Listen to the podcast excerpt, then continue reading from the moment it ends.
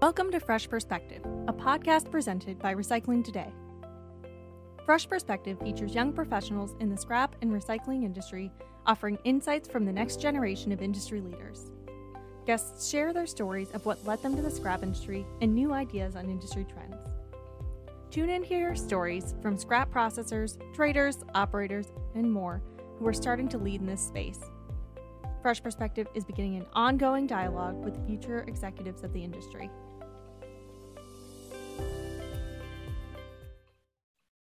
Hi, my name is Megan Smalley, and I'm with Recycling Today magazine. Welcome to the Fresh Perspective podcast. I'm here today with Rob Wise, who's an account executive at Ferrous Processing and Trading in the Miami-Fort Lauderdale area. Rob first started at Ferrous Processing and Trading in 2013, working in operations. Prior to his time in the scrap industry, Rob has held positions as both a radio host and a chef in the Detroit area. So thanks for coming on the show today, Rob. How's it going? Oh, I'm doing okay, Megan. Thanks for having me. I appreciate it, and I'm looking forward to the conversation. So to get started here, how did you get into the recycling industry? And from what I understand, this isn't your first stop in your career. Yeah, that's a good question. You'll kind of, as you track my career path, you kind of realize that I've stumbled into a lot of ventures in my life, either intentionally or accidentally. As far as how I came to FPT, you know, this was my first stop in the scrap business. You mentioned briefly that I had worked as a chef and on the radio for a while. In 2013, my radio job disappeared from existence. It didn't exist anymore. And at that time, I was newlywed. My wife and I had only been married a couple of months, and I was all of a sudden found myself with no employment. She was the only one of us working, and we were, we didn't really have anything. We were a young couple who kind of were trying to make our way in the world. And I spent a little while looking for radio jobs at that time, because at that point in my life, you know, that had been a lifelong dream, and I wanted to stay in that business at that point. And I looked, and those jobs were very hard to come by. And I went 6 or 7 weeks following leads and talking to people in the broadcasting industry, and it just came down to as kind of very simply as it sounds, we just ended up needing me to work. You know, we could only survive on one income at that point in our lives for so long. And I had a friend who worked for Ferrous Processing at our facility up in Pontiac, Michigan. And they were looking for a laborer, somebody to come in and drive a fork truck and do some processing work in the non-ferrous warehouse, and, you know, do all the other labor jobs that come with that. And he was nice enough to get me an interview, and the rest is kind of history, I suppose. I'm still here, so it seemed to work out okay. Awesome. Did you think that was going to be just a temporary stop in the scrap industry? Did you think, all right, I'll do this for a couple of years, then I'll go back to broadcast radio, or, you know, what kind of kept you in the industry? Yeah, that's a great question. I've always been one of those people who's like, well, let's just see where this path leads. You know, you walk through the open doors that are in front of you, and the worst thing that could happen is, you know, that it doesn't work out and you got to get back into the marketplace and look for something else. I mean, certainly at that time in my life, I had been used to more. I was taking my first really physical labor job in a while at that point. I had been in radio for a while, which is a very office driven 9 to 5. You know, I was going to a lot of sporting events and doing that type of stuff because I was in sports radio. And so it was definitely different. I wasn't really sure what to make of it. I think I was just like a lot of people in the general public who don't really understand this business that well. I didn't know what I was getting into, to be honest. And, you know, as I stayed and learned more about the business and got my feet wet and saw sort of the opportunity, that definitely made it more appealing as we went forward.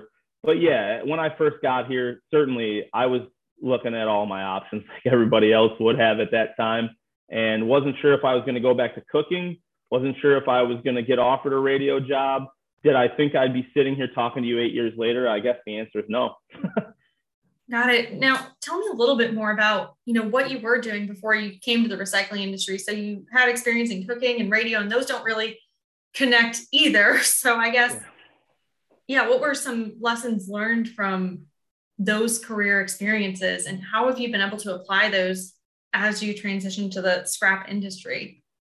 Yeah, like I mentioned off the top, the career path has been a very winding, incongruous road. There's no doubt about that. I don't think you could have saw me even as a coming, in my early 20s when I was working in retail management, like so many of us do when we're coming up, and then sort of tied that into where I am today, and then all the stops along the way.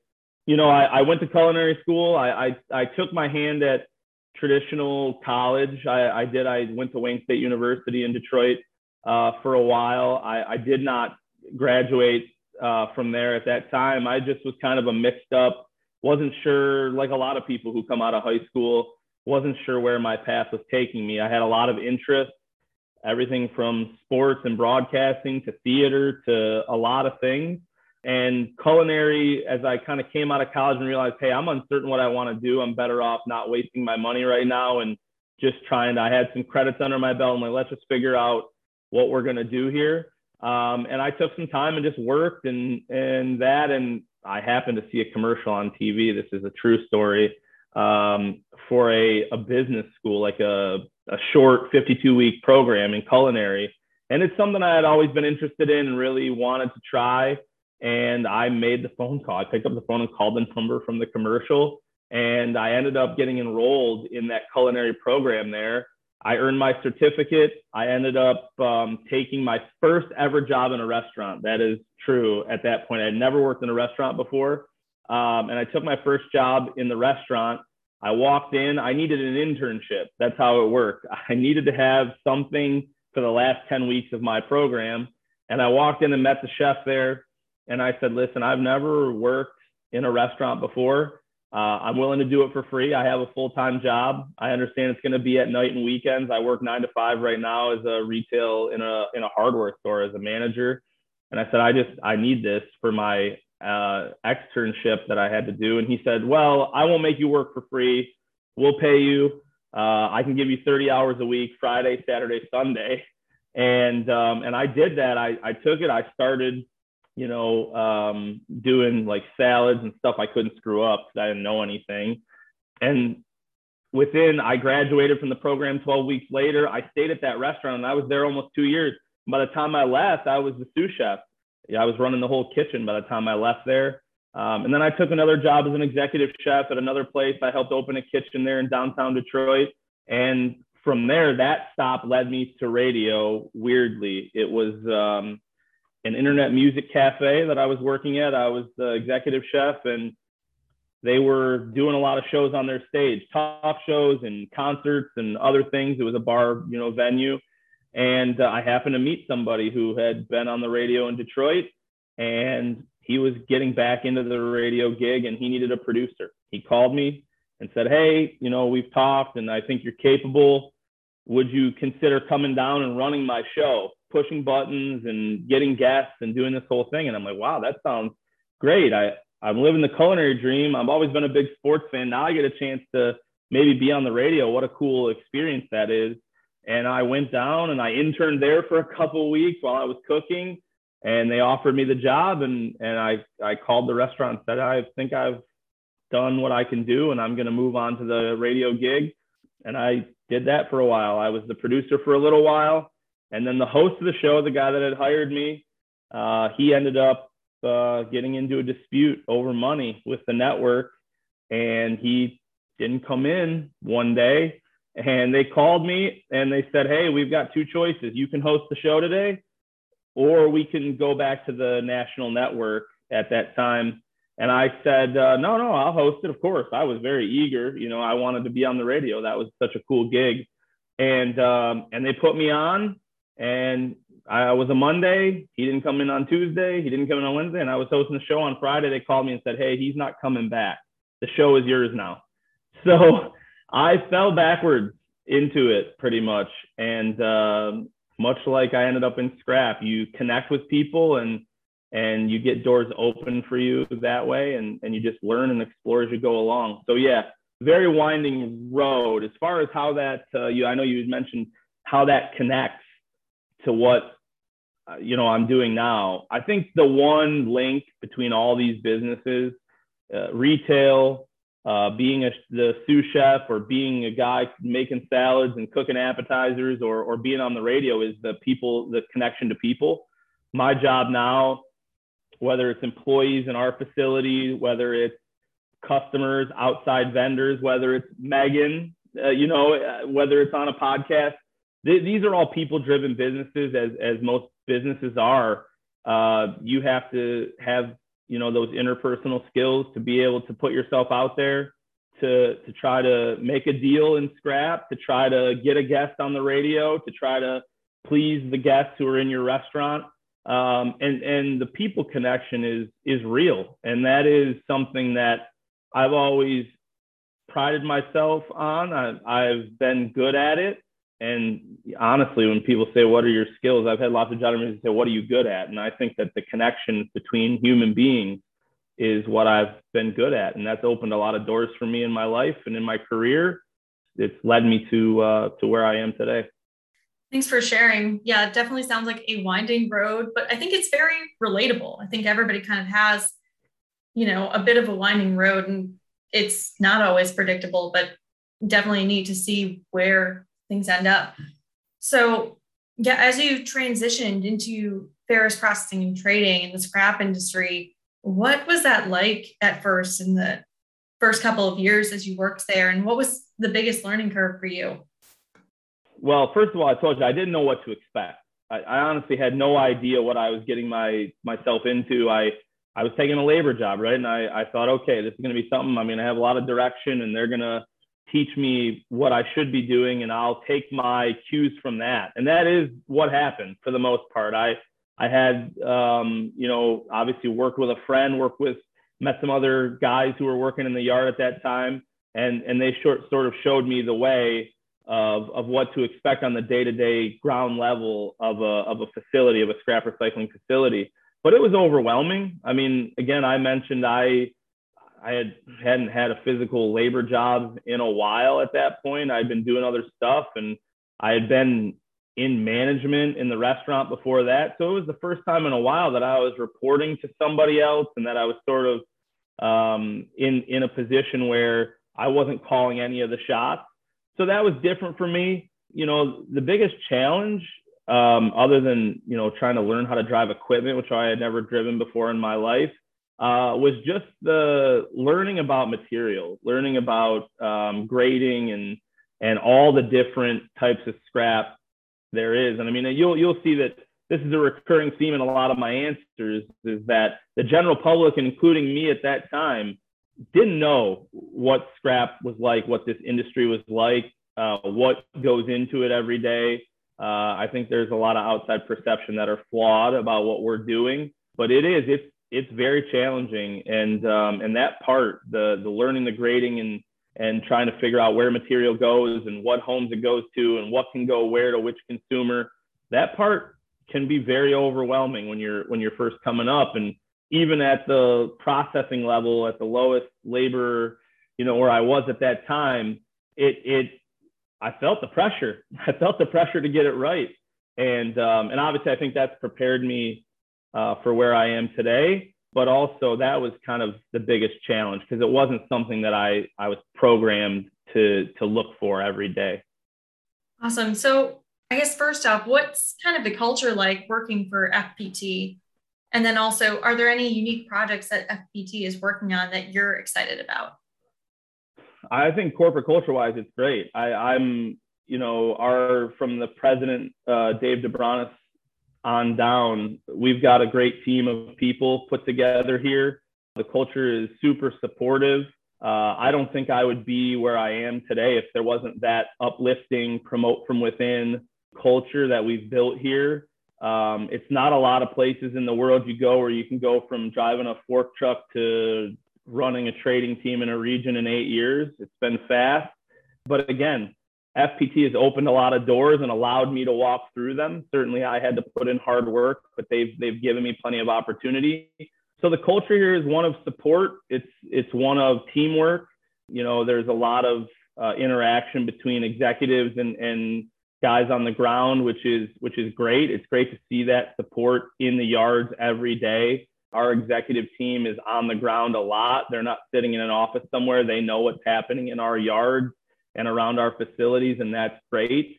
As far as projects that FPT is involved in, listen, FPT is a company that I think will continue to grow, and that is what I'm most excited about, the growth with these people and these opportunities. We have a great young core of people coming up in the accounting department, in the trading department, in the operations department. And I think FPT has done a great job cultivating that young talent that they've been able to obtain.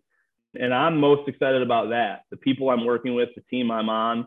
And I think that with some of the new ideas we have coming through with the young core we have, that's the most exciting thing. I think the sky is the limit, and FPT has a strategy that includes growth. And that, for me, at this stage of my career in my mid-30s, that's the most exciting thing that we have going on, is just growth with good young talent. So who has helped to serve as a mentor to you in your career, especially coming from outside the industry?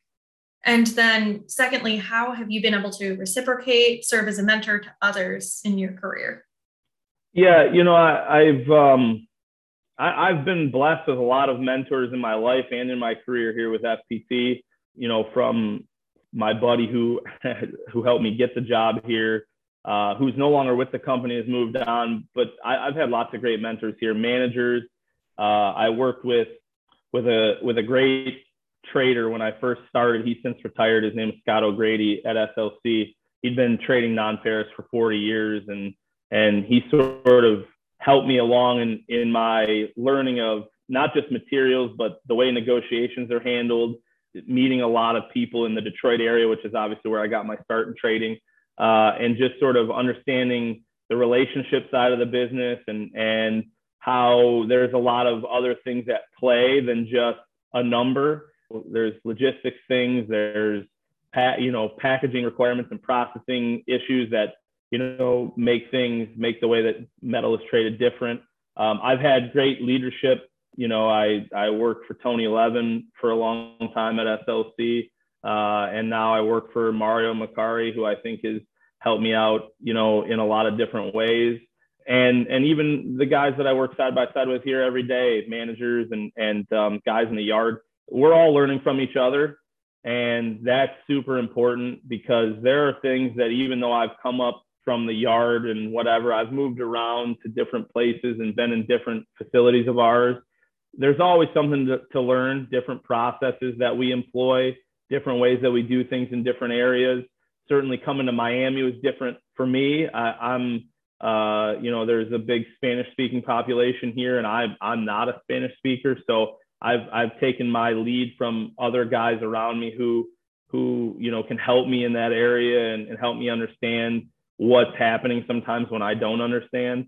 And so I think, even, you know, you take your lead from everywhere. You try to take in as much information as you can and process that and know a good idea when you see one and walk away from a bad idea when you see one.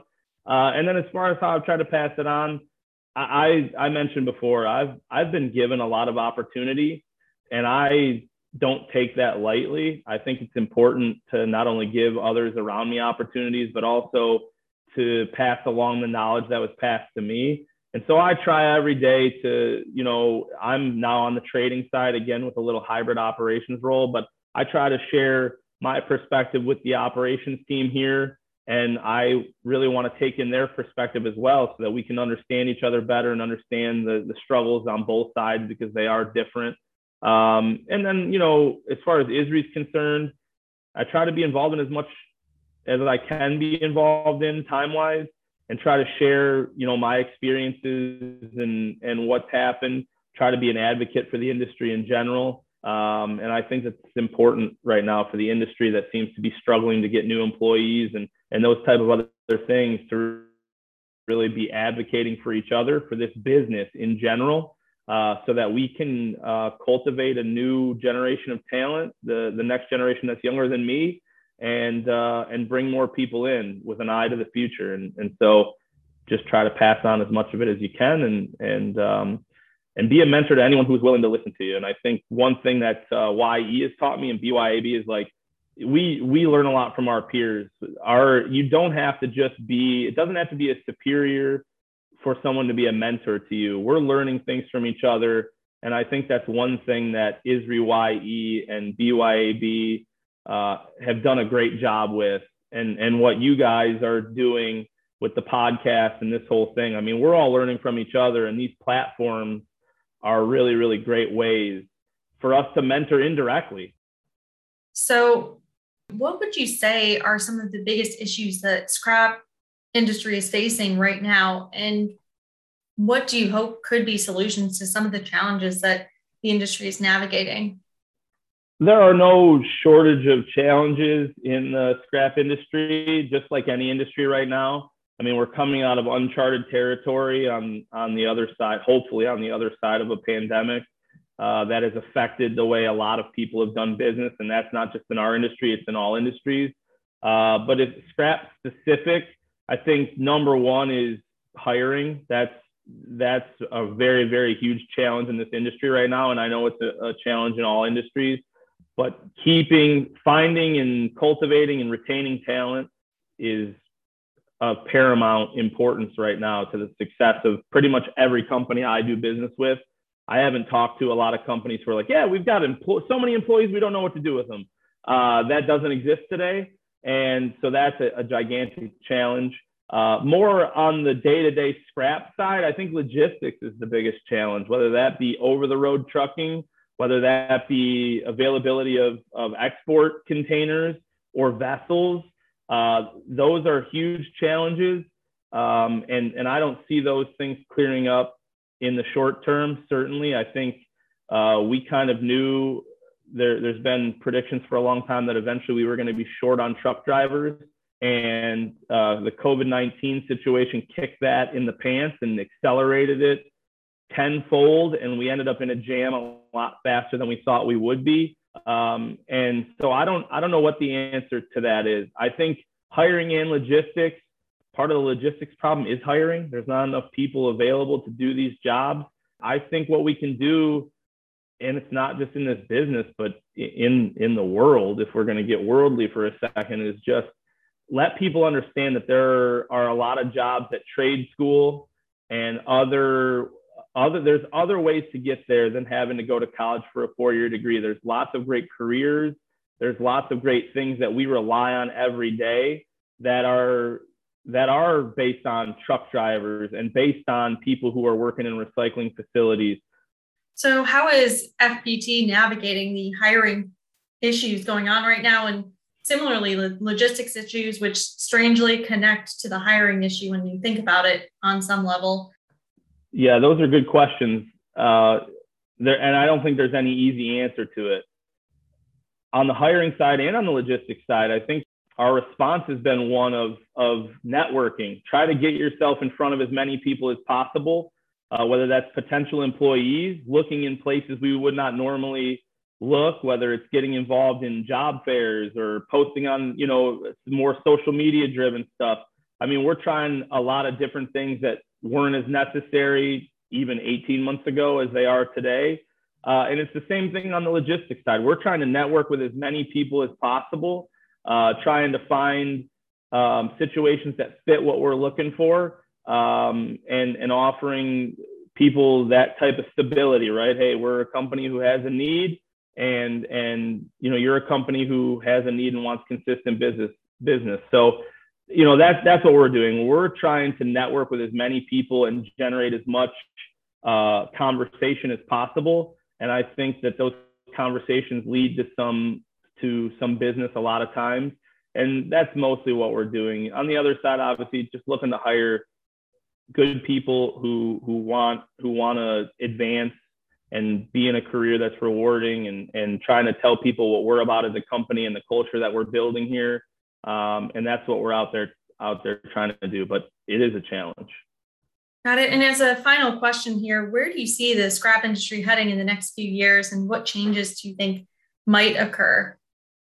Well, the one thing I know about scrap is that it's been around forever and it'll be around forever. I think the form of that will change over time, like it has over the last 100 years. It'll continue to develop and change. Certainly, I know that a lot of manufacturing processes are relying more on recycled materials than ever for a lot of reasons, for environmental reasons, for cost reasons. And I think that trend will continue. Obviously, we want to reuse as many things as we can, keep things out of landfills. And that's something that, even though you wouldn't know it by talking to the people in government, that we've always tried to do. And we'll continue to try to perfect those processes. I think you'll see, more and more processing equipment get developed that keeps more stuff out of landfills. You'll see, obviously, the transition. A big change will be a transition from combustible engine vehicles to electric vehicles, and how that changes the need for different base metals, whether that's from aluminum to copper because of the windings in the motor and this type of thing. We're still trying to make cars more efficient and lighter. So you'll continue to see revolutions there, I think, which will change our processes and what we do as an industry. So I'm excited for the future. I think there are, a lot of challenges. Again, we've discussed hiring and this and that, but there are a lot of great things on the horizon, I believe. And I think recycling is going to be a huge part of that. Awesome. Yeah, I'm definitely excited as well. Yeah, that was pretty much everything I had. Thanks so much for coming on the show today, Rob. Yeah, I appreciate your time, Megan. Thanks for having me, and I'm looking forward to talking again with you soon.